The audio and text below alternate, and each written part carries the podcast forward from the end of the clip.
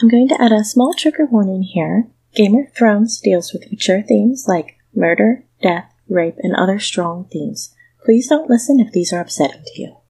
Welcome to Under the Magnifier, where some legally blind people talk about our favorite books, TV shows, and movies. This is episode 12, and Sunclover is going to be talking about Game of Thrones Season 1. There will be spoilers for Game of Thrones, the TV series, and the novels. Yeah. Alrighty, so whenever you're ready, you want to start? Because I know we're doing like a compare contrast to the books. Yeah. I can't read the books, us legally blind and all. So I listened to the audiobooks. I tried to read some of it but on my phone and I just zoom in on it, but it's going to have where so George R. R. Martin, he's the one that did the books, but he also helped out cuz you got to have the rights to do the TV show on the books and all. So he sometimes didn't like what HBO did like the directors and all, but some things had to be changed from the books to make it more interesting to the viewers. So some things kind of don't look like what the book would say. So they they kind of sexed it up a little. They sexed it up and made like there is a scene in there that makes it look like a rapey scene, but in the book, it's actually very hot and steamy and romantic from the book side.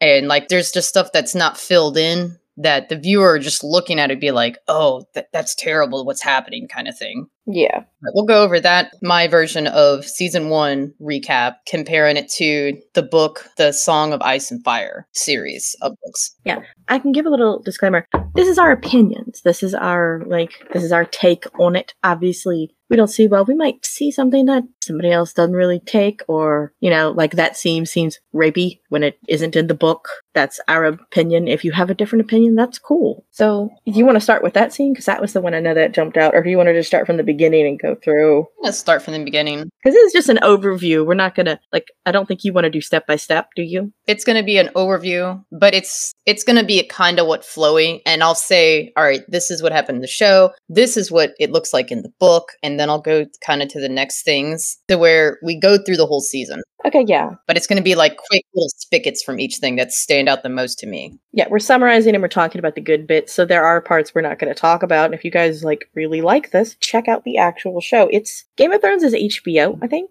Yeah, it's a HBO TV series. It aired in 2011 is when it started. Yeah, and I mean the series is finished, so y'all check it out. Yeah, it finished about oh god, I think 2019 maybe it was before the pandemic, so I think it was 2019 or like maybe early 2020. Yeah, because it it only has eight seasons. Now there's talk about another spin-off coming other than the uh, House of the Dragon. There's another one that's supposed to be coming, but it's just hush hush right now. Yeah, there's talk, but there's not actually like anything in the works because I mean they probably want to wait to see how House of the Dragon does before they start another spin-off. Yeah, and it could just be journalists trying to get people to look at their stuff kind of thing by just saying that as a title thing. Mm-hmm. But anyways, all right, so here we go with the first season. All right, so the opening scene is the Night's Watch, which is the people that watch the wall that borders the north, what some people will call it the true north, there's a wall, an ice wall that blocks the wildlings, which are people that are free, that live differently, and there's trolls and other things on that other side of that wall. The Night's Watch are there to protect anything from passing through that wall into Winterfell, which is right below the wall, and then Winterfell, which is the winter kind of states, like it's up north, it's always cold. They don't have long summers and stuff. Below them is King's Landing and Westeros. That's the Summerlands, all summertime down that way. They don't have a lot of winter down that way. So the opening scene is they're now, this is kind of where I'll do a comparison, but I'll say what happened in the show first, and then I'll do the comparison of the book. In the show, the opening scene is you have a couple Night's Watchmen. They're scouting around the wall to see if any wildlings are about. First, you see it looks like a settlement kind of thing where somebody might have been camping there, mm-hmm. and there's a fire going and all. At first, the Night's Watchmen, the scouts, whatever, they see that and they're like, okay, well, let's look around because that still looks fresh. We'll look around and see if there's anybody around this little area. Well, the other guys walk off, and this one dude, the I forgot his name. He ends up getting murdered, but anyways, we'll beheaded. Um, Shirt number one. yeah, he's the first one that's going to be gone. He's the first murder that happens in a TV show. Disclaimer: there is murder, rape, sex scenes, and all kinds of stuff in this. Yes, yes. That's why a lot of people liked it so much because it just filled in everything. yeah, the show has very strong themes, so don't feel like you have to listen if you're sensitive to anything like that. So he turns around and then I mean I might be saying stuff wrong. I think they might have snuck up on a camp. Well, anyways, it comes to a part where the guy turns around and he sees a bunch of dismembered bodies on the ground. And it's all in a shape of something, a symbol of something. Now, I think that might be a symbol of maybe another house or foreshadowing, because that's another thing with these books and the TV show. They do a lot of foreshadowing. So if you super want to look into maybe like spigots of what's going to happen later on in the series or anything, you have to really look at the scenes in every single scene because there's all little details and foreshadowing. I couldn't tell what it was. it's the kind of thing that makes you want to rewatch it because then you can see the little bits and go, "Oh, that's because this is going to happen." Yeah. So they see that that dude runs off after he sees that scene. He runs off because he sees a little girl that is pinned to a tree. Her mouth is sewed up and her eyes are wide open, like she was put there to watch these people get dismembered and all and get murdered in front of her. Her eyes are white. He sees her and then he runs off to the guys to go tell the other scouts about it. They say, You're crazy. There's nothing here. He brings them back over to it. All those people are gone. The girl's gone. The bodies are gone. The only thing that they kind of see on the ground is like, I think maybe a little speck of blood they see, but they're like, they don't care about it. Well, they get into a huge argument, and all of a sudden, they hear some weird sounds and a lot more coldness comes in. Um, it's already snowing and all, but like the wind picks up and stuff, and they hear a lot of stuff and they hear one of their guys get murdered and then the dude that's seen all this stuff happen and he turned around and he sees that little girl looking at him. Uh-oh. Because the night the white walkers is what they're called. They don't call them that at this moment they call them that later on. Mm-hmm. the white walker little girl looks at him with her dead face and all and just points past him. And he's freaking out. Oh he's gone. I do the same thing girl. Boy whatever. I run too. Mm-hmm. Oh, behind me, I'm running the opposite fucking direction. Yeah. So what ends up happening is everyone ends up getting murdered by one of the generals of the Night King. You don't know that they're general yet. We'll find that out later on. Or maybe it is the Night King. But he ends up beheading the guy that was the leader of the scouts. As the scout that ran away, as he's watching all this happen, he looks at the dude as he's getting beheaded. And then the guy that beheaded him with an ice sword throws the head at his feet. And he goes, Okay, I'm good. I'm done. I'm leaving now. I'm a deserter. so the next scene is always needed the summer holiday.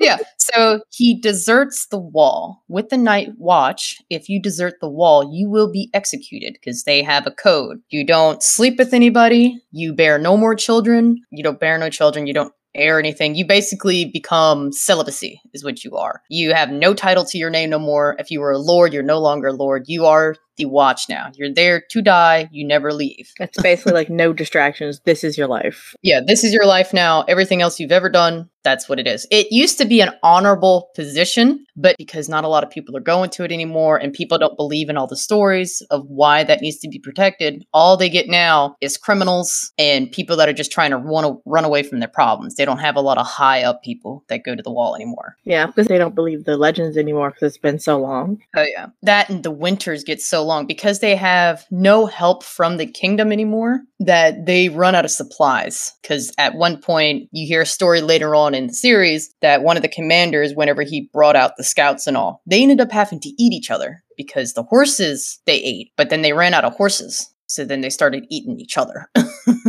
Oof, that's not fun. Yeah, they had no choice. And that commander that was telling one of the characters, Jon Snow, about that, and another dude named Sam, which I'll talk about in a little bit, he was telling them that to get them to wake up to the realization of what really goes on when you sign up to the Night's Watch because nobody really tells them anything until they already join and already made the pack.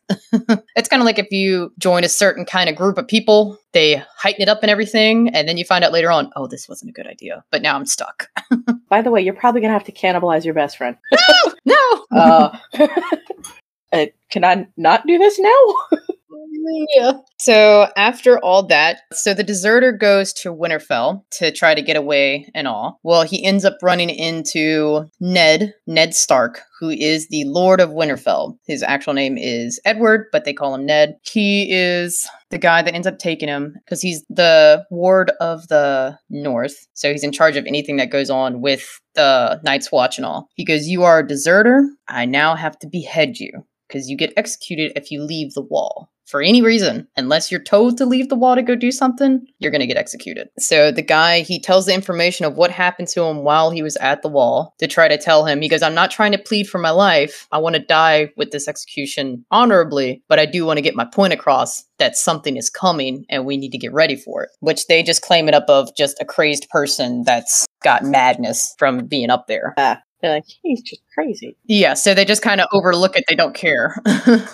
So now in the books, that scene kind of goes a little bit different. That guy that ends up getting killed or whatever, he actually climbed up in the tree and seen the night walker what did i call them white walkers White Walkers, yeah. yeah he went up in a tree and he's seen the night walkers white walkers oh god so many names and um he's seen them up in the tree in the book they actually say White Walkers. Then they give the whole story about, they kind of give a short story of the White Walkers and all, and they give a little bit of history. And the scene was described a little bit different. It's almost the same, but you see like the White Walkers, their eyes would glow blue when you see them. They would glow like a icy blue. Their skin's fully white. If they have hair, it's white. At least that's the generals. The other White Walkers are zombies. I was gonna say, I thought the White Walkers were zombies. Yeah, in the TV show, they very much look like zombies because it's people that have died that's been re-risen by the Night King, and or I think that's his name is called the Night King. He's a king. He's dead. The main guys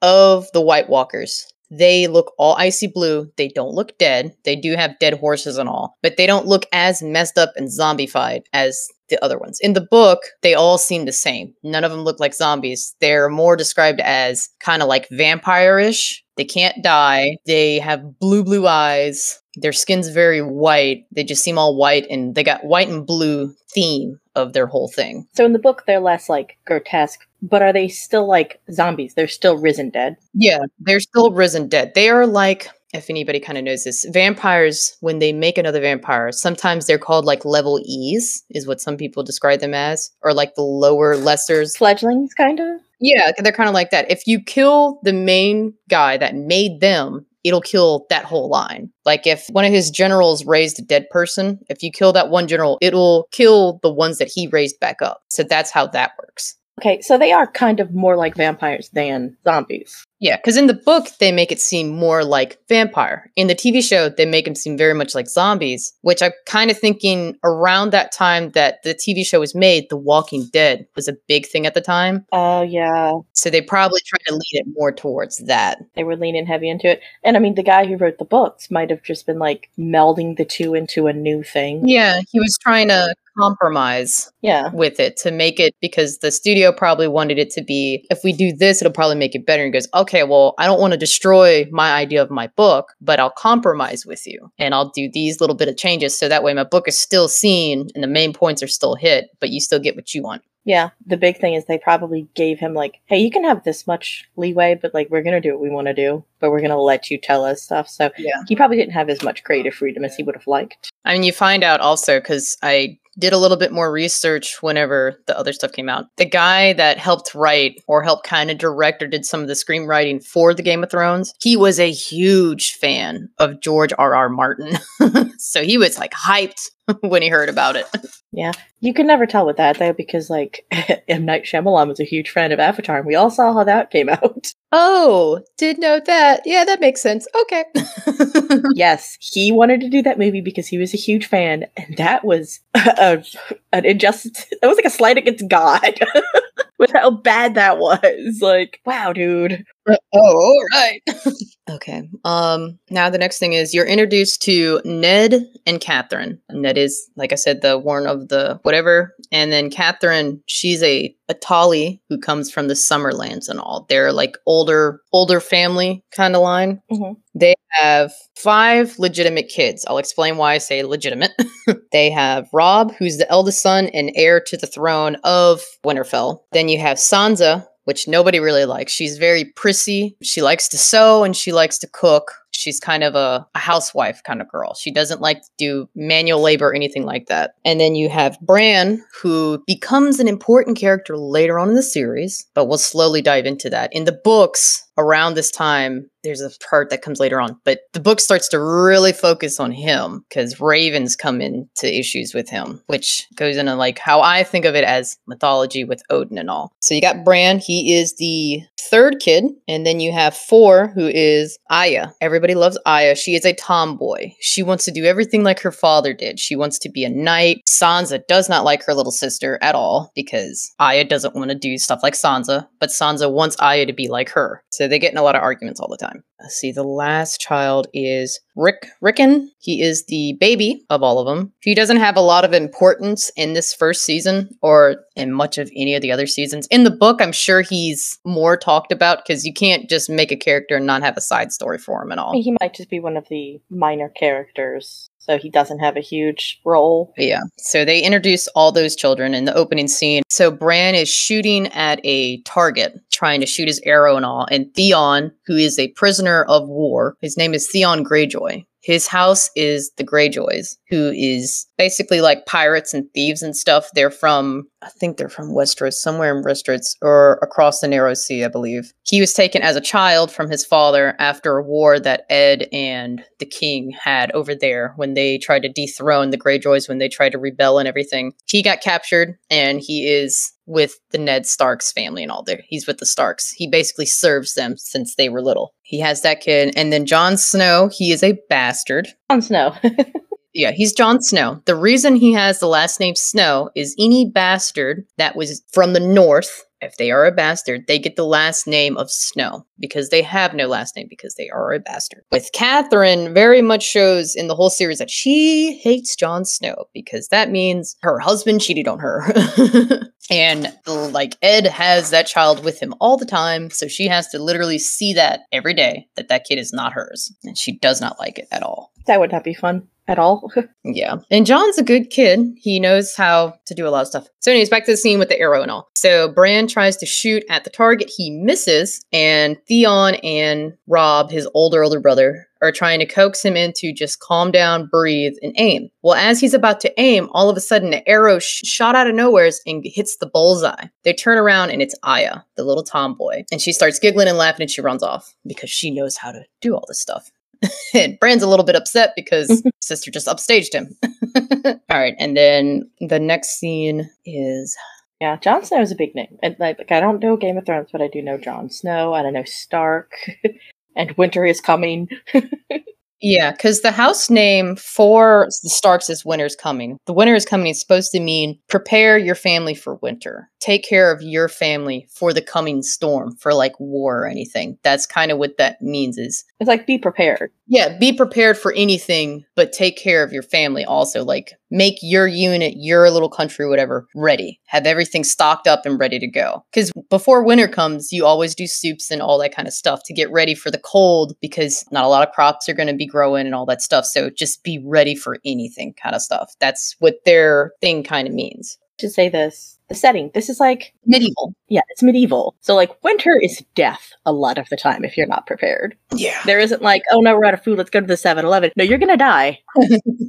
yeah. Yeah. The Game of Thrones is very much in the medieval times. They don't have medicines or whatever. They have like herbal medicines in different little potions that may kill you or may not kill you. You don't quite know. The only people that know are the people that give it to you. And there's a lot of brothels and stuff around. I mean, they do have those nowadays, but there's more more often in those days. They have them nowadays. They're illegal, but they do have them. Yeah. They're not more they're more accepted. Yeah, they were way more accepted back in the day also because that was kind of a thing you would go to. You go to a bar and then you'd go there right afterwards because they'd be right next to each other. Quote from Angel. I don't know if you watched Angel, but at one point he bought them like a fancy meal and he's like, "Man, I remember when 5 gold pieces get you a meal, a warm bed and the bar wench." Oh shit. No, I don't remember that. Yeah. They're like, whoa. All right. Um oh, there was another good scene. So after they beheaded them and all, so Jon told Bran, who's the third oldest child, or he's the second oldest boy, but the third child. So when they go to do the beheading in the books and also in the TV show, they were very focused on this little scene of this part. Jon tells Bran, "Watch your father as he beheads this man, because you he wants you to learn and understand. If you do something wrong, or if somebody under your charge does something wrong, you have to learn that you have to take the responsibilities for their actions. If they needed to be beheaded or have something done to them, you have to be the one to do it. Don't give it to anybody else, because if you do, it's going to make the people that follow you not respect you. You have to do it yourself. Don't designate your responsibility to somebody else. So he tells Bran, don't look away. Keep your eyes on the scenario in front of you. If you look away, your father will know that you did it. So that was kind of a weird scene to do to a child, but I mean, in a way, it's kind of teaches him the realization that you are becoming an adult. You need to learn these things now and be prepared for them. Yeah, I mean, it, it's weird to us, but in that world, that is just a thing you do. There's a lot of shit they're going to do that's just accepted that we would definitely be weirded out about and not agree with. Yeah. I mean, back in those days, people used to not live as long. Like 30s would be like 80s or 90s now. Yeah. I would be an old woman right now. you would be like an elder. People would come to you for, for guidance. Come here, dearie. Let me give you some potions. I mean, right now, me just walking around, my bones are cracking. Jesus, I understand. All right. So the next scene is we go to King's Landing. The opening scene for King's Landing reminds me of the Egyptian times because they have a guy sitting on a table. He is dead. They're saying that he had bad luck and he got a fever or whatever and he died. Actually, there's a plot going on with the Lannisters. Somebody murdered him. And there's a plot that he was murdered because he knew too much. He was digging too deep in a scenario. And on his little deathbed, you see these little urns, which is another little detail of a foreshadowing or letting you know what's going on in the world. That those little urns are the parts of the body that they put in those little jars, like the organs and all, like the Egyptians did. The canopic jars? Yes, they have that, which is so cool because I only noticed it around the third or fourth time of watching the whole series. I noticed that on the barrel thing, they had that. And then also they had the stones on the eyeballs to keep the eyes closed, but the eyes on it, kind of like they would do with coins in the Vikings. Yeah, the pennies. The coins so you can cross. Yeah, they did that thing. So they took two things from two different kind of mythology stuff. It was that. That's neat. It's really cool. He's blending all these folklores together vampire, zombie, Oh, the penny thing, and the canopic jars. That's crazy. Which only people that kind of recognize those things, they would be like, oh, I just noticed that. That kind of draws them in more because they're like, well, maybe they'll have more things that are kind of related to it. Because I mean, anybody watching a TV show, you're going to look for those kind of things. Yeah, that's true. Now, I'm sure there's something happened during that part, but I don't remember it. Oh, I kind of skipped over the other part. So, when they were coming back from the beheading and all, they found a dire wolf and a stag that were dead. They seen the stag first. It was dead. It had like I think one or two of its horns were missing, which this thing was huge. Huge stag, which I didn't know what a stag was. It's just a bigger deer or something. They followed the blood trail to a giant dire wolf, a huge dire wolf. And they were like, those shouldn't exist anymore. If anything, they should be beyond the wall. This thing is huge. Its guts are kind of hanging out, and it has a giant the antler is stuck through its throat and all. Apparently, it died not too long ago, and they have little bitty dire puppies that are lined up next to it. They're trying to suckle from the mom, but the mom is dead. And Theon grabs them up and he goes, It would be better if we just kill them off now because we don't want these roaming around the north because they could be very deadly to keep. Yeah. Well, Jon ends up coaxing them into keeping the dire wolves because the Stark's house symbol is a dire wolf. And he goes, Why don't you keep these? This might be a good sign to have dire wolves since your house is made from a dire wolf. So each of the children get one. Arya gets a wolf that is named, we'll figure that out later. Sansa has a wolf named Lady, which that one's a lot easier. Bran has a wolf named Summer. He names later on in the series because at first that dog doesn't have a name. And then the youngest boy, he has a dog named Shaggy Dog because he's a little boy. He's he, this kid is like maybe four or five years old when he's introduced, but in the series he doesn't. He looks a little bit older than that. Oh yeah, they probably couldn't get a four or five year old on this set. It wouldn't be very appropriate. Yeah. Oh God, girl. Wait to the next parts I show you. So, and then the oldest son. Oh God, I can't remember that son's dog's name, but that dog is huge. If you guys remember the dog's name, leave a comment. Yes, please.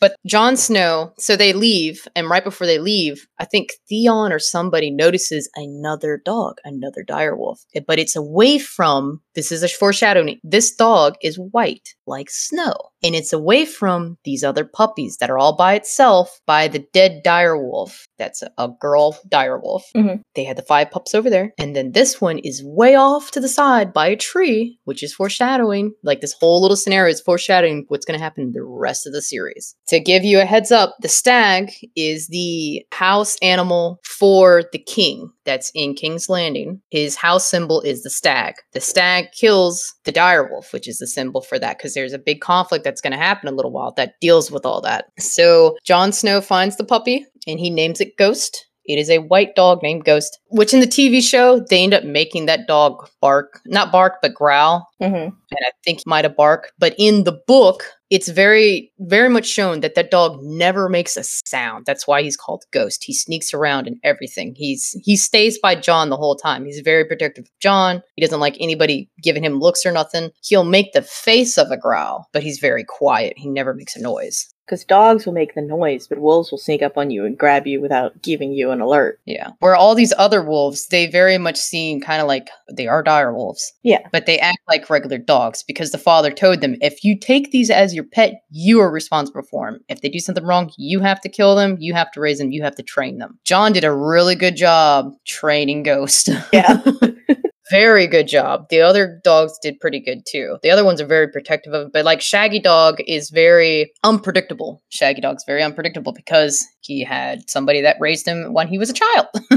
yeah, that kid. a child raising another child. Yeah, he probably did more playing than obedience training. Yeah, and like most people, the dogs reflect their owners. So the temperament of the dog is probably the same temperament as the person that owned them. Yeah, so that means Jon Snow is probably very even keel. Oh yeah, he's very Jon Snow's very soft spoken. He thinks before he acts, but he's also thinking a lot with his heart, not so much of his head. Kind of maybe his head later on in the series. So back to King's Landing and all. Jaime and Cersei, which are two Lannisters, they are twins. They are talking about how the guy died, the new hand of the king, the one that's on the table and all. Mhm. So I'll do a brief thing of that. They make bastard children together. They are brother and sister. They slept with each other. They had five other kids, but it's hush hush. Anybody that tries to deep dive into what's going on in the kingdom, they get them killed. Which that ended up with happened to the hand of the king. He dove too deep, was looking around too much, and looking at all the bastard children of the king, and then also looking into the lineage of the king that all his children should have brown hair and brown eyes, but all of his children now have blonde hair and blue eyes, which are the same hair colors and traits of the Lannisters. So he was starting to get two and two together, asking too many questions, and then he gets killed. So the brother is the king right now? so Jaime isn't a king. He is one of the King's Guard. Oh, okay. Who's in charge of protecting the king. And Cersei, she is the queen of the king. Oh, okay, so the queen is sleeping with someone else and having children, not with the king and with her brother. Ooh, creepy. Yeah, she's sleeping with somebody other than the king, which is also her brother of the Lannister line. Boy, that's fun. which in a way it's kind of so there's also incest in this series too because the Targaryens who is a huge family they are built on that they marry to each other's sisters and all The Targaryens are the ones with the dragons, right? yeah they're the ones with the dragons which the dragons are no longer around during this time period Yeah. Because so the last Targaryen that was on the throne was called the Mad King. When he got murdered by his own Kingsguard, which was Jaime. Jaime killed the Mad King. He backstabbed the king. When that happened, the new king, which oh god, I gotta remember his name. He's a Baratheon. I can't remember his name. Well, he ends up going on a rampage because the Mad King was married to a girl that he liked. Well, the Mad King ended up somehow something happened where she got killed and everything. So the new king tried to kill that whole Targaryen line. Was trying to uh what is the word where you kill out a whole line? Uh, I think it's genocide. Genocide is where you keep a whole group of people. Yeah, he was genociding that whole family line. So the last two children that are Targaryen descendants and have the last name of Targaryen, they exiled themselves from there and ran. They like hid and they're in hiding. The king ends up finding them, but he's just watching them from afar because where they're at, they're kind of protected Yeah. sort of kind of because they they still have stuff on their lives so they have to watch and they have to like in the books they go into more detail of how daenerys who is the mother of the dragons or whatever later on her and her brother viserys they're having to get rid of all their worldly possessions and basically just live on nothing all the time and have to work for other people just to get by and still have to watch out for people that are assassins trying to kill them Yeah. They got to stay on their toes. Yeah, her brother becomes very, very assholey and all up in his own shit because he tries to sell off his sister when she comes of age of like I think it's 16, where that would be the next scene we're talking about. She becomes of age and he has her dress up in linen that show everything that's very see-through, especially in the TV series. Very see-through. And he's messing with her and getting her ready to go get married off to King the Khal Drogo, who is a warlord of the area that they're in, which is the Free Cities. It's across the narrow seas. Pentos. They're in Pentos, which is, I think, good ways away from Westeros and all, which is a Summerland. So he's trying to marry her off to them so he can get that army so he can go back to Westeros and King's Landing and take back what is rightfully his and his sister. Does not care what happens to his sister. Oof. All he wants is that army. So she's just fodder for him. Oh, I was I was gonna say, oh, maybe he's trying to be nice and like putting her in the care of a king where the king will protect her. But no, he's just selling her off for his benefit. Think of the warlord because he's i've got to remember the name of the people. Anyways they have a name i just can't think of it at the moment so y'all can leave a comment and y'all gonna be upset because i don't remember the name of the mm-hmm. people. But they're kind of seen as the mongolians is what they're kind of they seem like. Mongolians like the I know what you're talking about, like Attila the Hun kind of thing. yeah and like he is the main guy that she's getting married to. He's kind of like that guy. Well he decides that he likes her because the brother goes, How do I know if he likes her if he just runs off with a horse and all? And he goes, He didn't kill you. He didn't say nothing. He just went off. So he he likes the agreement that's made. Because these people are seen as they will fuck a horse. They don't care. They'll kill people just to kill them and all. They do whatever they want. But they're very strong. And if their hair is long and braided, that means they won a lot of battles and they are never defeated. If their hair is cut, or they have no braids, and that means that they didn't win any awards and they have no prestige. This guy, who is played by the guy that is Aquaman, Oh, Jason Momoa. yeah, this is his biggest, this is where he starts off at, where he gets known the most, other than some other TV series. Now you got me wanting to watch Game of Thrones because Jason Momoa's in it.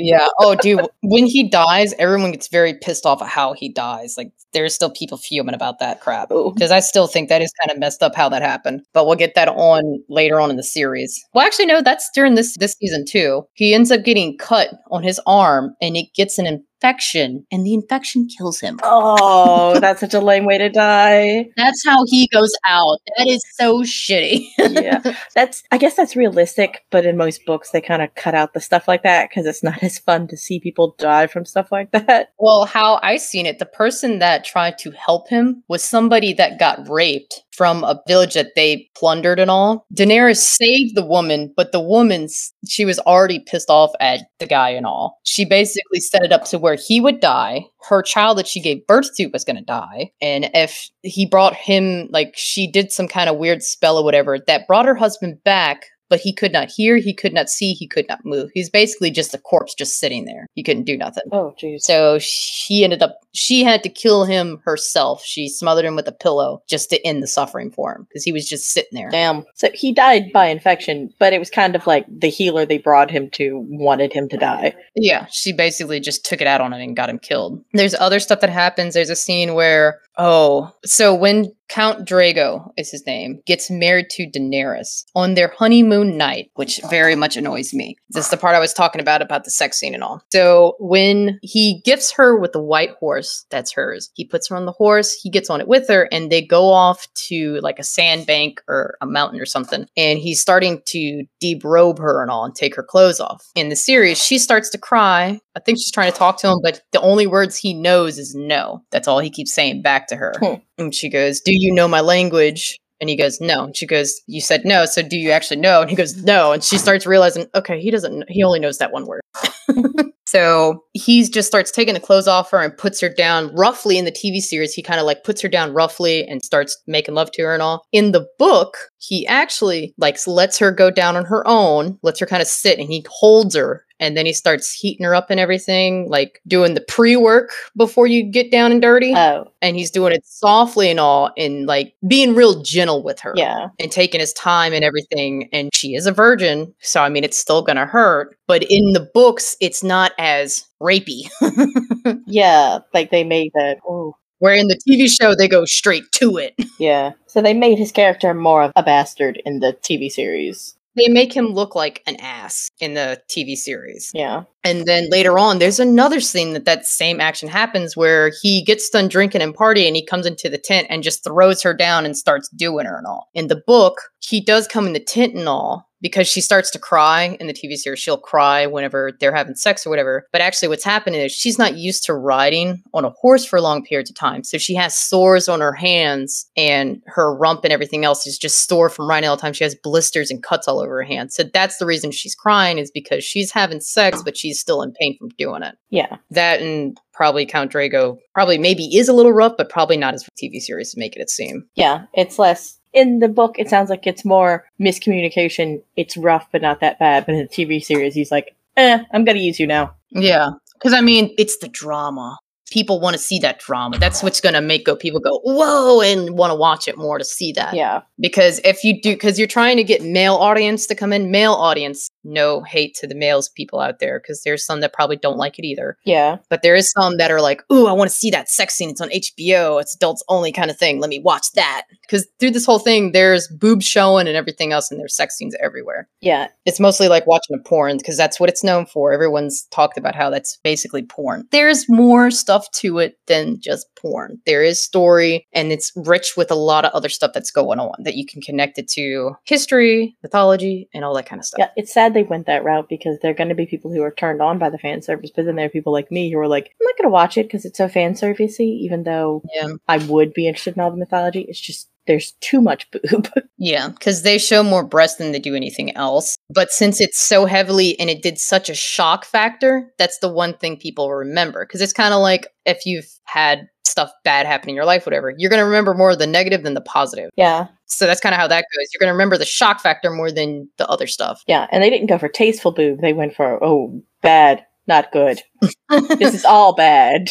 They went for good boobies too. But um, so the next part of that is the brother hires a prostitute to train his sister for lovemaking to be more pleasing to Khal Drogo. and this is after they were married. This is after they're married and they've been married for a good while. This girl comes in and she teaches her how to make a guy want her more, teaches her how to ride on top of a guy instead of being put down in the doggy position. She teaches her how to stay on top and you're the one in charge in bed instead of him, which that pleases Drogo because he's like, oh, this is something new. I like this. Yeah. Basically making them feel like it gives them more power, but it also makes the guy feel like he's wanted instead of like, mm, yeah. Instead of him just doing it just to get his seed done with, kind of thing. yeah. So they end up having a baby, which they hear in back in King's Landing that she's pregnant now. And the king hears that and he goes, Oh, hell no. She needs to die now.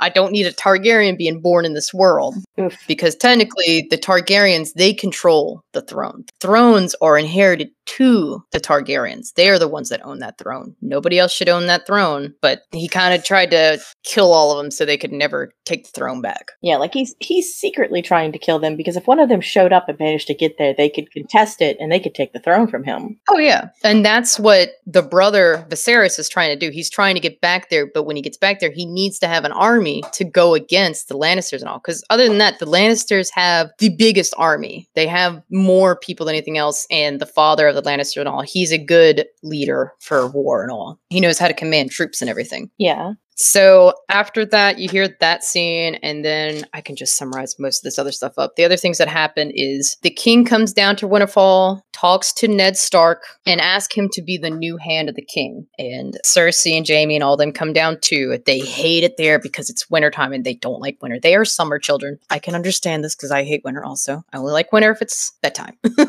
Did they take Snow with him or just his eldest children? So the king brings Cersei and Jaime and all her children to Winterfell. Ned Stark and all is at the gate waiting to see them and all. And all of Ned's children, Arya, Sansa, Bran, Robb, and the other little child. Please don't hate on me because I don't remember the name of the uh Ronk, Ronk, Rink, Rink. Beautiful, lovable little child.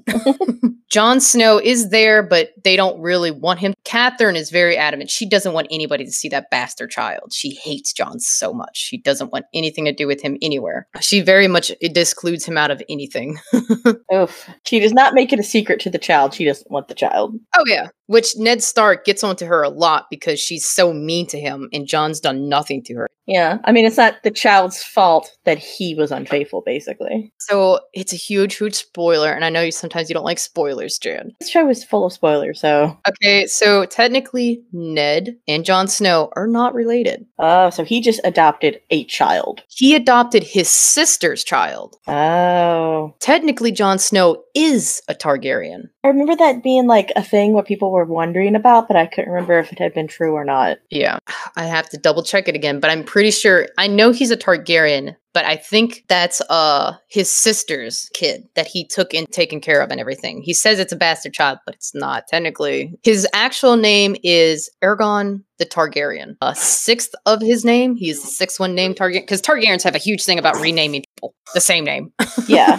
so, anyways, they meet them. The king tells Edward, "I want you to come back to the kingdom with me to Westeros, to King's Landing, to be the my hand of the king." And he goes, "I'll think about it." He ends up accepting it and all. Then, um, Bran, they go out, do feasting and all that kind of stuff. They merry meet and all. Well, while the king's out hunting and all with Edward and everything, Jaime and Cersei are up in this tall, tall tower doing it. And Bran loves to climb, and he just happens to climb up that tall tower because that's usually where he loves to go climb. And he sees this happening, and the brother pushes him off and he breaks his legs. He should have died. Bran is almost pretty much murdered, but he lives. He's just in a coma for the rest of the season. Oh. In the books, when this happens, Bran, when he falls and all, he sees crows and ravens, just like Odin did when he died and was trying to get his magical stuff when he was upside down and all. I don't remember if you know the story. Dark Oden, our brother, he would know that kind of story because he looked into that stuff too. Mm-hmm. But Odin is his one of his things is a raven's always around him. And this one, it's a three-eyed raven that watches over Bran and is telling him, "Do you want to fly?" and is trying to get him to not die. The raven in his dreams while he's in a coma is trying to keep him alive and telling him, "You need to fly, understand what's going on in the world," and telling him stuff that he shouldn't normally know. But it's another thing of foreshadowing, and the ravens give him all this information because later on, Bran becomes very important later on in the series. Very, very important. He gets like a seer kind of thing going on, doesn't he? Yes, he can he can make himself go into other animals like astral projection where he can use other people to do his kind of bidding. Like he takes control of Hodor who is a half giant half human. All he says is Holdor, Oh yeah, Hodor. Yeah, I remember that. hold the door. That's where that whole thing came from. Like I think you heard people maybe talk about how that was the saddest part of one of the seasons where he held the door so his companions would not die and he sat there and held the door. Clayton told me about that because he like I think it was It's a very somber scene. yeah, but it was like something happened to where it I don't want to say mental, mental retard, but it messed up his mind because the guy was screaming "hold the door" Yeah. in his head and out loud, and it just fucked him up. Yeah, that was long time ago because Hodor, he had a name and he used to talk a lot. So this is what Bran sees while he's in his coma and on later on. He finds out Hodor actually had a vision when he was younger. And that's when he started screaming out Hodor. He went insane and was ranting and raving all over the grounds because he got a premonition of what was going to happen to him later on in life. And that whole thing, I guess, gave him bad, uh, I forgot what they call PTSD and all, to where that's all he could ever say. That's how he would answer anybody. Yeah, that's crazy. But he's a very gentle person. He's very lovable. All the actors and all, when that scene came, they did not like it. They cried on set. Yeah, I remember it was like he's like the gentle giant. yeah. Oh, they got it. They talk about his penis at one time. Oh my god, why? Dude, and they show it on screen. I'm like, oh shit. That's a big one. oh my god, kind of reminds me of Black Flag. We should talk about that one. Whew, that guy was good. Jeez. So after that, you meet Hodor and all. So he get, ends up getting in the bed and all. They find out later on that something's going on. Jaime and Cersei find out that the kid is still alive. They're like, shit, if he wakes up, he's going to tell everybody that they've seen us sleeping together. And that's going to link back to the stuff that's going on in the castle. And then their whole plan of keeping everything a secret is going to unravel. Yeah. So they're trying to think of how to get him dead now. And they're like, shit, we hope he doesn't wake up. Like they keep telling Catherine and all them, you should just put him out of his misery, just let him die, don't keep hanging on. It's better if you just get rid of him. Trying to be nice, but still try to coax him into, manipulate them into killing their own son. Yeah. They're like trying to be like, oh, he's never going to wake up. You're holding on to no hope. But really, they're just like, please kill this kid. Yeah, we don't want him to wake up and tell our secrets. So Ned ends up going back with the king, back to the castle and all, with Catherine is very upset about it. I know I'm going to be saying her name wrong. It starts with a K. Y'all can just suck it. so she stays home with Bran, waiting for him to wake up, while the king is going to King's Landing with Sansa and Arya. They don't go into a whole lot of detail what happens on the trip there, but as you would in books, they're going to give you detail. This is where you find out more about Sansa and Arya. Sansa likes to stay in the cart and not be out in the wilderness at all. Arya is traveling way ahead of everybody. She's going into lakes and streams, looking at flowers, looking at everything around her. She's exploring the world and being a tomboy and enjoying her life. For Sansa is getting on to her sister, like, why don't you stay in the cart, talk to the queen, talk to all these other ladies and be more social and stuff. She goes, no, I don't want to do that. I want to go live my life. I want to be out here and play with my friends and all that are out scouting and all. I want to be by my father. We never had a sister like that.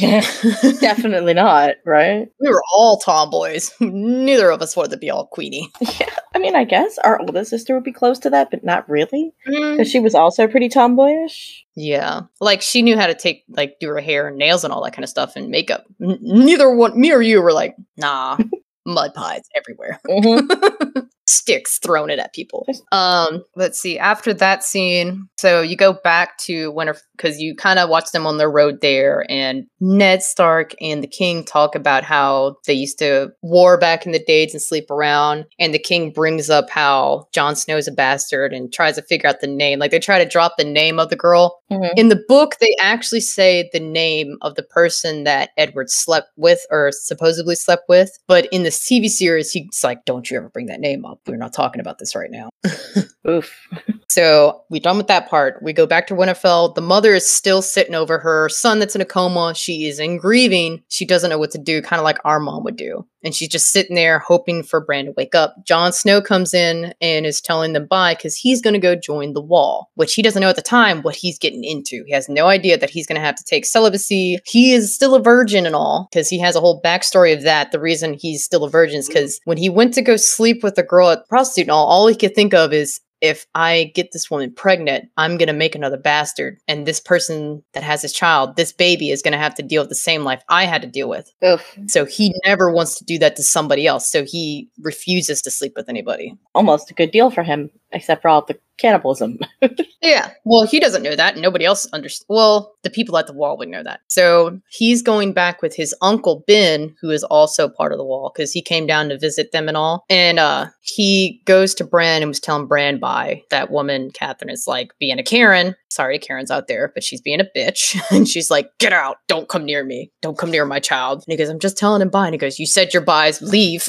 I don't want to see you here at all. Blaming him for something that definitely wasn't his fault. Yeah, which isn't right. And then he goes to see Arya, the little girl that's tomboy and all, and he brings her a sword. He brings her a sword named Needle, and it's so adorable to see because when he goes to give her the sword, she has it in her hand. She's about to jump up to go hug him, and he goes, oh, "Wait, wait, put the sword down." And then she puts it down. She like jumps on him and hugs him and all. And he goes, "So wh- every good sword needs a name." And he goes, "What will you name your sword?" And in the book, I think she says Arya well, I think she says the same thing to your series. She goes, Sansa can have her sewing needles and all. I have my own needle. And that's what she calls her sword, needle, because it's very, it's like a little reaper sword. It's very rounded, but very pointy at the end. It's tiny. It's good enough for a six year old to handle and light enough. It's good for stabbing. Yeah, basically. it's like a practice sword for a kid to learn techniques with. Which uh Needle gets used a lot in this TV series. Holy crap.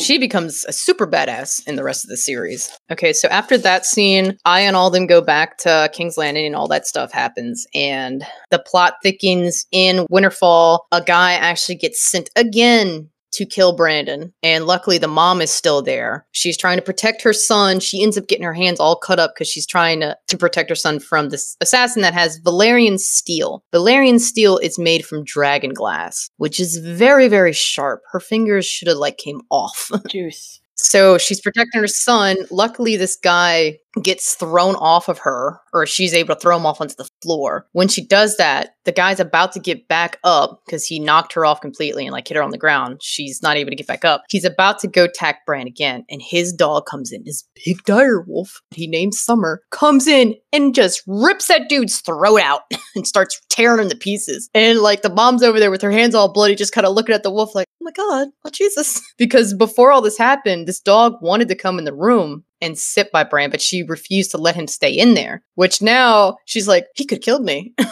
this dog Yeah. could have hurt me when I was forcing him to leave. Well, after this dog gets done ripping this dude's throat out and he's dead, the dog just licks his lips, looks at her, and like nods, and then jumps on the bed and like sits on top of Bran and just lays there and just looks like a regular dog just sitting down. Now you got to think a dire wolf would be like, all right, so Clayton, you know his dog Wolf or whatever. I think that was his name. Black. Black. How they said that he was real tall. Think of di- that's a dire wolf. Now, a dire wolf. is way probably way bigger than that. If they go by D and D standards, a dire wolf. Imagine a full-grown man standing. Yeah. The top of his head is at your shoulders. Oh yeah, yeah. So a dire wolf is like a Great Dane, but not skinny. They're very fucking big. Like they are a force to be reckoned with. Or what's that one dog? Me and our brother seen it at uh PetSmart. It's a wolfhound. Oh, I think I know what you're talking about. Yeah, those are big. Dire wolves, that's probably what they use as the dog in the series, but dire wolves are bigger. There are no real dogs the size of a dire wolf. They're huge. Well, in the TV series, they're actually I think they're using timber wolves or uh wolves, but they just have them kind of blown up on the screen, but they still they are wolves. So they look like that. They just kind of blew them up with somatic stuff. some like trickery, like film trickery too, to like make them look bigger. But um, he just sits on the bed and watches him while he's asleep. And now the mom's just sitting there with the blood on her hand, looking back and forth. And then after the scene, Robb comes in because he's having to take charge of everything because his mother just doesn't want to do anything. Well, she finally gets out of her state of wanting to watch her kid because now she knows that Wolf's going to protect her kid. He just saved her kid from getting killed. So now she's okay. She's not going to watch her kid anymore. She's just going to wait until he wakes up. So she leaves that area and now she's trying to figure out what her sister sent her. Her sister sent her a letter about something happening with her husband, who was the hand of the king, got murdered. And she goes, Something's happening with the Lannisters. He was poisoned by the Lannisters, and you need to watch out. So now she wants to go to King's Landing, Catherine. She wants to go to King's Landing to warn Ned of what's happening and that someone came to assassinate their son, but also somebody murdered the last hand of the king, and it was a Lannister. And he's going into a pit of Lannisters because that whole kingdom is full of Lannisters everywhere. He's walking into the Viper's Den, basically. Yeah, that's basically. And she wants to go there. Like her people are like, no, you should send somebody else. She goes, no, I need to go there myself and go talk to him. I have friends up at King's Landing, which is Littlefinger, who his actual name is Petyr. Oh, I have his name because I like him. Where is he? Okay, Petyr Baelish. Petyr Baelish, the master of coin, and he's also the owner of the hugest brothel in King's Landing and the most profitable Oh, fun. and he is lovesick over Catherine. He will do anything for Catherine. Like a lot of the shit that he does is plotting for him to get Catherine and to take over the kingdom, all the thrones of Game of Thrones. And he wants to see everybody with their head on a spike. He would just he wants to take it over and then kill everybody, genocide all the people. That's what he wants to do because he wants to get back at all of them. So she finds him in the brothel. He's like, I know that Valyrian steel. I gave it to a Lannister, so that just fills in more blanks and makes her more suspicious of Lannisters. Ned gets really pissed off because Petyr goes up to him and goes, Your wife is in a brothel with me, trying to start shit with Ned and all. And he goes, How dare you take my wife in a brothel? What are you doing with my wife and all? so then you get introduced to the small council. The small council is what the king and the hand of the king deal with. Mhm. I just introduced you to Petyr Baelish, who's the master coin. Then you have Pulsey, who is the Grand Maester. The Grand Maester is a person that does like the potions and the healing and the take caring of people in the kingdom or whatever. Okay, so he's kind of like the king's medicine man, sort of. Yeah, because usually the Grand Ma- Maesters, Grand Maesters, they are people that have been trained for years in the art of medicine. They know all this knowledge, all the history of Westeros, of Winterfell, and all the back history. And all they know all the medicines, all the magic, and anything like that. They have chains around their neck. These links of chains is made from the different things that they learn how to do. Every time they learn something or they've mastered something, they would put that link on the chain. The longer the link chain or the more chains they have on, that means the more knowledge they have and the better one that you've gotten. yeah, it's like their show of uh, They're medals. achievement. Yes, they're medals. You, then you have Lord Renly. Renly. This guy is a what do you call somebody that has no penis or balls? What are they? Oh, eunuch. Uh, yeah, eunuch. All right, so this guy is a eunuch. He is also called a spider and the master of whispers. Oh, he's a spy master. Yeah, he'll get any information you need. He's a spider. He puts out what he calls his children to figure out what's all going on in the kingdom and to find out any information. He's the one that found out that Daenerys had a child and was pregnant, and he knew where she was at all times because he has people everywhere. Then you have the king's younger brother, who's also on the council. Oh, that was another thing you might like about the show, too. They also have biracial couples, gay couples, men and women, and they got mixes of everything in the show. Some people would like to call it nowadays a Netflix special. It's very inclusive, which is good because I mean, back then they wouldn't care.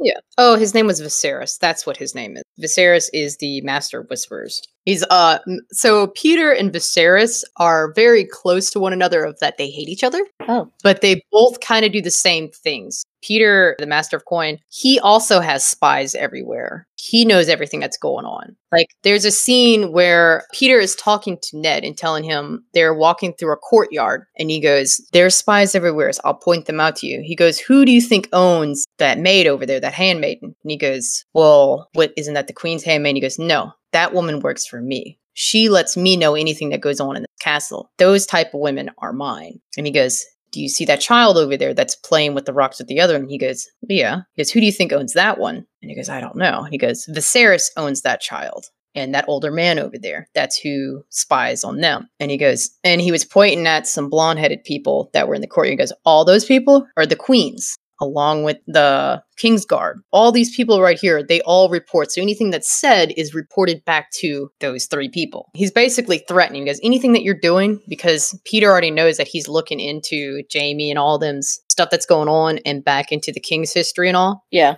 Because anything you do, we're all notified about before you say anything. So he goes, unless you can be very secretive, which is going to be very hard for you because we have ears everywhere, just know you might die soon. Which ends up happening. He's him and like threatening him. Yeah. Well, that and Petyr also wants Ned dead because Petyr wants Catherine. Yeah. So Viserys, who is the Master Whispers, he is there for the kingdom. He wants to take care of the kingdom. He wants the kingdom to flourish and all. He doesn't care who rules it. He just wants to have a good ruler. Petyr's just there all for himself. Uh, Cersei's just a bitch. Just leave her alone.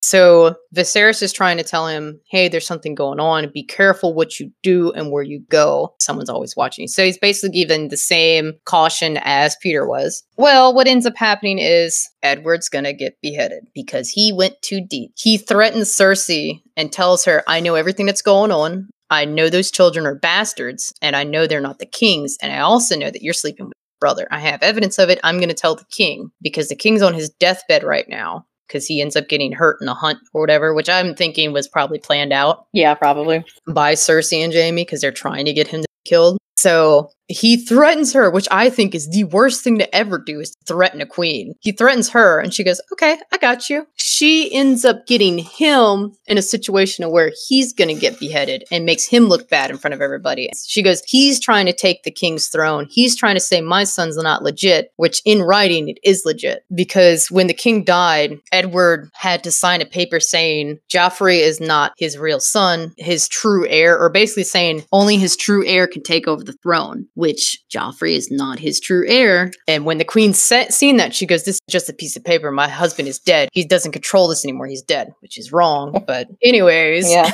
the king is dead. Long live the king. Yeah. So they give him a choice. He goes, either submit to us and say that King Joffrey is your king, or you will die for betraying the kingdom. What is it? Treason against the kingdom. Saying blasphemy, saying that he's not worthy of being a king. Yeah, slander basically. Which Ned is very prideful and honorable. Well, To do right by the king, he doesn't care about what happens to him. He goes, No, he is still a bastard. He doesn't deserve this kinship. This other kid that he found, that he doesn't want anybody to know who this other kid is because he's trying to keep that one person that's actually worthy to be a king. He doesn't want anybody to know about him. Like through the whole series, he does a good idea of keeping him hidden. But he ends up getting killed. Like Viserys tells him, he goes, Look, you're going to get beheaded. Just give in. You got to think about your daughters and all because they're also in King's Landing and you know what's going to happen to them. They're going to get murdered, they're going to get killed. And that's exactly what almost happens. When Ned dies, the queen sends out all the king's guard to go after all his children and all the people that he came with. Everybody gets murdered except for Sansa and Arya. Arya is able to run away. One of Ned's friends or whatever gets a hold of her, cuts her hair. You got to come with me. You're a boy. You know nothing of women. you're a little girl. You're, a little girl, but you are now a boy. Which Sansa becomes very obsessed with a list of names of people that she will murder. oh, I think I've heard of her. like every before she goes to sleep at night, she has to say those names for her to go to sleep. That's how bad it gets. Wow. And she does kill everybody on her list. She's the one that makes the saying, a girl has no name.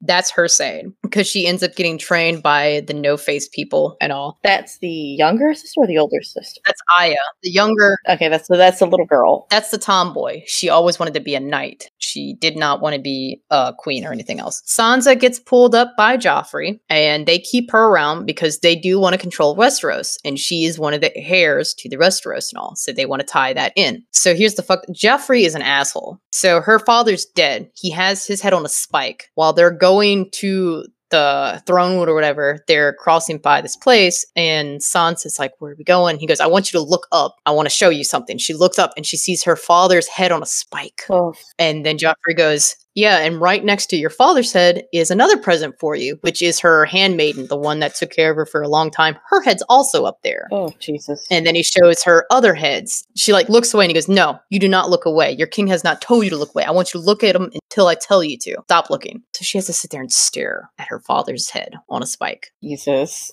And like he slaps her, I think, then, or she slaps him, and he goes, If you ever do that again, I will kill you for hitting the king. Like he's very um he's very assholey about his position. There's another scene after that that they're in the throne room and he's basically taken out his anger on her in front of a lot of people, saying that her her father was a traitor. He will not treat her any better than anything else. Like he gets his kingsmen to slap her in the face and start tearing her clothes off. Jeez. It's pretty pretty sick. Yeah. Tyrion comes in, who's the the short guy in the film. He's played by a really good actor. Oh my god. He comes in and he gets her to have her clothes put back on her and everything cuz he goes to visit the wall. Tyrion is a book person. He likes to read books and everything else. He's very knowledgeable. He's very good with talking to people and knowing how to word things in a right way. He's he's the one that has a saying, "I drink and I know things." That's his saying. Yeah, I've heard of him. He's like I, I've seen a lot of people talk about how his actor was so good. Oh yeah, like he does very good. He has a lot of good scenes. Like one of the other favorites, other than some other ones. But I think that's basically the whole first season, other than the part that when Daenerys kills the witch or that woman that gets her husband killed and her baby killed. Mhm. She puts her husband in a fire, in a pyre, and puts the woman in it too. And when she puts the woman in, she goes, I will not give you the pleasure of hearing me scream. And Daenerys goes, Oh no, bitch. I'm going to hear you scream. You're going to scream. I promised you that. Is basically what she tells her. She goes, I'll never scream. Lights her ass on fire. She starts screaming. and then she puts her dragon eggs. So she, on her, her wedding thing, she got three dragon eggs that were fossilized. They were not able to hatch. Well, she put those three dragon eggs in the pyre with her husband, the witch, and she also went into the fire to be burned alive. Oh, so she was kind of like giving up. Yeah, she was suicide and joining her husband. She gets on the pyre with them. She lays down with her husband in his basically fire throne thing. And later on, you see it's all burnt out the next morning. All of her people are around her, and she is unharmed. She is naked, and her dragons are awake and around her. They have been hatched. She now has dragons. Yeah, I remember that. It's like she's impervious to fire. Well, there's a thing with the Targaryens. A true Targaryen is immune to fire. Heat does not bother them at all. I mean, if the dragon throws fire at them, yeah, they'll die, but regular flames aren't going to hurt them. Hot water and stuff like that aren't going to hurt them. They're fine with that. That's crazy. Yeah, and so that's the whole season of that first season. That was a long one. There you go. I finally did it, guys. I finally did the Game of Thrones. So now we're gonna do like thoughts and everything. So other than like we talked about the scene that's rapey and then her husband and everything. So what do you think? Do you like prefer the book?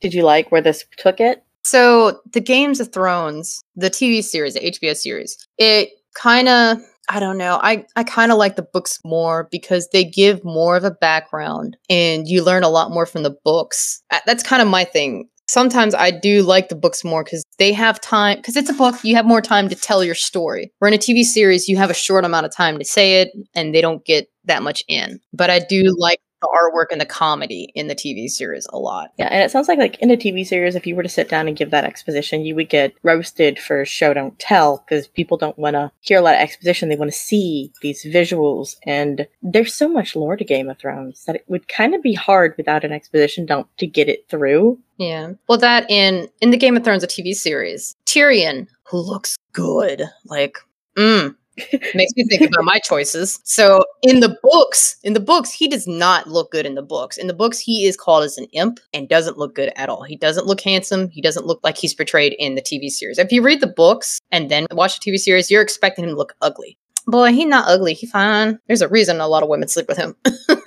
Other than Oh the ones that get paid to. but the visual, yeah, the visual takes, I would go for Game of Thrones. But like for more interesting and more lore of the area of Game of Thrones, I would more likely go for the books. Yeah, and I know you said that like in the books at this point they've explained White Walkers, but in the show they don't explain that till what, like season five or something? They yeah, they give like little hints and like when Bran wakes up, there's an old lady that's sitting with him and telling him stories about the White Walkers and spooky stuff like that. Every once in a while they'll bring up White Walkers and back in the old sea, but they don't really say a whole lot about them. And you'll see like little glimpses of them. But no, I think the first scene you only see one glimpse of them. That was in the very beginning. But other than that, they don't touch onto it until later on in the series. Yeah, they hold it off as like this big thing, the secret that's gonna happen later. Yeah. Which I know it's like they're artificially adding intrigue to it because I mean it would still be interesting. Yeah. Because you're still trying to captivate the audience. Yeah. Do you think that the show was harder to follow than the book? So, all right, I'll say this. George R. R. Martin was a big fan of the guy that wrote The Lord of the Rings. Oh, J.R. Tolkien. Yeah, and Lord of the Rings is very descriptive on stuff. Game of Thrones isn't too much descriptive, but he they do get kind of long-winded. Will they'll go like down how the Bible does like the whole line of descendants and all sometimes. They will go on tangents. They'll they'll go on like a tangent of that, kind of a little bit. I still got to finish the audiobooks for the Game of Thrones series. I kind of accidentally went to the House of the Dragon series first because I got the wrong book in. Um, but he does go in kind of descriptive stuff, but other than that, it's kind of okay because it's from a Grand Maester's point of view. So you're not getting like what's happening at that moment. You're getting his version of it, kind of thing, is what it's saying. Because it's a song of ice and fire. It's a storyteller thing, which it is a book, so it makes sense. Yeah, and that actually threw me off when I first heard about it because I was like, Game of Thrones, yeah, you know, whatever. It's like a medieval thing. And then I was like, oh, The Song of Ice and Fire. I've heard of the book. Oh, they the books were out way long ago. Yeah, like that title, The Song of Ice and Fire, is like a huge book title. I'd never read it, but I'd heard of it because it was really big. And I was like, oh, this is an adaptation of it? And then I heard about the show and I was like, wow, I don't think I want to read the book now.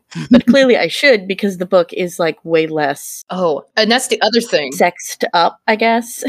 yeah, in in the book, it's not all that sex that's in the TV series. It's hardly brought up. It's more like our romance novels that we like to read sometimes. How if there is a sex scene, it's way more sensual and not rapey rapey. mm-hmm. Oh my god. Oh, there was another part I just remembered. So they got a part in there. All right, the hound is a guy that his face, half his face got burnt off by his older brother who's really mean and just has anger issues up the ass. Mm-hmm. The hound took a toy from his brother and just borrowed it because he wanted to look at it. His brother just put his face in a fire and let it sit there, and his side of his face started boiling off. Oh my god. Well, you get the whole storyline of why that happened because the hound is very drunk and he's talking to Sansa about it. and how all that happened. So you get a back you get more backstories of the characters in the books. That's another thing. And that's what I love about the books because they give you more backstory. In the TV series, you won't get that unless you get like the extended cut or the director's cut of the TV series. They might have those in. Yeah, they have to cut a lot of stuff because there's a lot of backstory. So the TV series is definitely like a rated R maybe even higher. Oh yeah. Would you rate the? Oh yeah. NC seventeen. Yeah. what What would you rate the book? Like, if somebody wanted to watch it but read it, but they were like, mm, what would you say? Like, the book is kind of like maybe R Uh. or like a PG thirteen kind of thing. Uh, it's probably mm, it's young adult. I guess it would be in that sort of young adult or some. Hmm, Like, I guess it does it like is it a Harlequin romance where they're like, this happened, let's move on, or is it like great like not Grey's Anatomy, um, Fifty Shades of Grey? oh no, not strictly of Grey. There's not a whole lot of descriptive sex scenes. No, no, it's more action based in somewhat those kind of sex scenes. But it's like historical kind of thing and a lot more lore. It's not so focused about the other stuff. Okay. Alrighty. Well, I guess we'll end this here on a good note. That was season one. So Yeah, I did a whole season. you did, you did a whole season. Yeah, suck that, Dark Oden. Did a whole season. And we'll, we'll be back eventually with season two. Give her time to like go through it and research it and everything. Try to do a better job than the first season. I think we did good because honestly, this is an overview. If you're interested in anything we talked about, the books are available. I mean, Clover rented them from the library, and you could rent the series. You can watch it on HBO. You can also just buy it. Amazon, I'm sure, has it. Oh yeah. Yeah, you can go to your local library and just ask to rent the DVDs or the audiobooks or even the books. They'll have it cuz that's what I've been doing. I've been renting the DVD series whenever they have it there, just a season at a time to rewatch it. Yeah. So, you know, if you don't want to pay for HBO uh, streaming service, check out your local library. People forget about libraries. For- and I know a lot of people are like, you can watch movies in the library? Yes. They're not just books. yeah, they have that. I mean, hell, they even have it in some schools too. Well, I don't know if they would have it in like high schools and all. not, not Game of Thrones. No, but they will have the books at the school. Probably. Yeah. Um, but other than that, I will do the rest of the seasons. There's eight seasons of Game of Thrones. Then I'll probably do maybe Black Flag, I think is the other pirate series I love. I'll do that and then maybe Yellowstone. Yellowstone's almost done. And they got a lot of seasons too. But I'll do that stuff. If you guys want to see something in particular, leave us a comment. If you remember, like, obviously, like, we are talking opinions, we're discussing something we love. If you notice something we got wrong, or you want to point something out to us, do it. We are totally cool with that. We're just talking. We don't always have the names right. It's fine. Yeah, and I totally turned on comments because, like, that's one of the things I encourage you to do. And I was like, eh, why not? People can, like, suggest other things we talk about. So, Yeah. Leave comments. If you want to check out us, me, Clover, and Oden playing games and getting spooked and chased by mannequins, oh, fuck that. check out Dark Oden Gaming on YouTube. I've actually included the link in the description now. And uh, we will catch you guys later. Laters! Bye.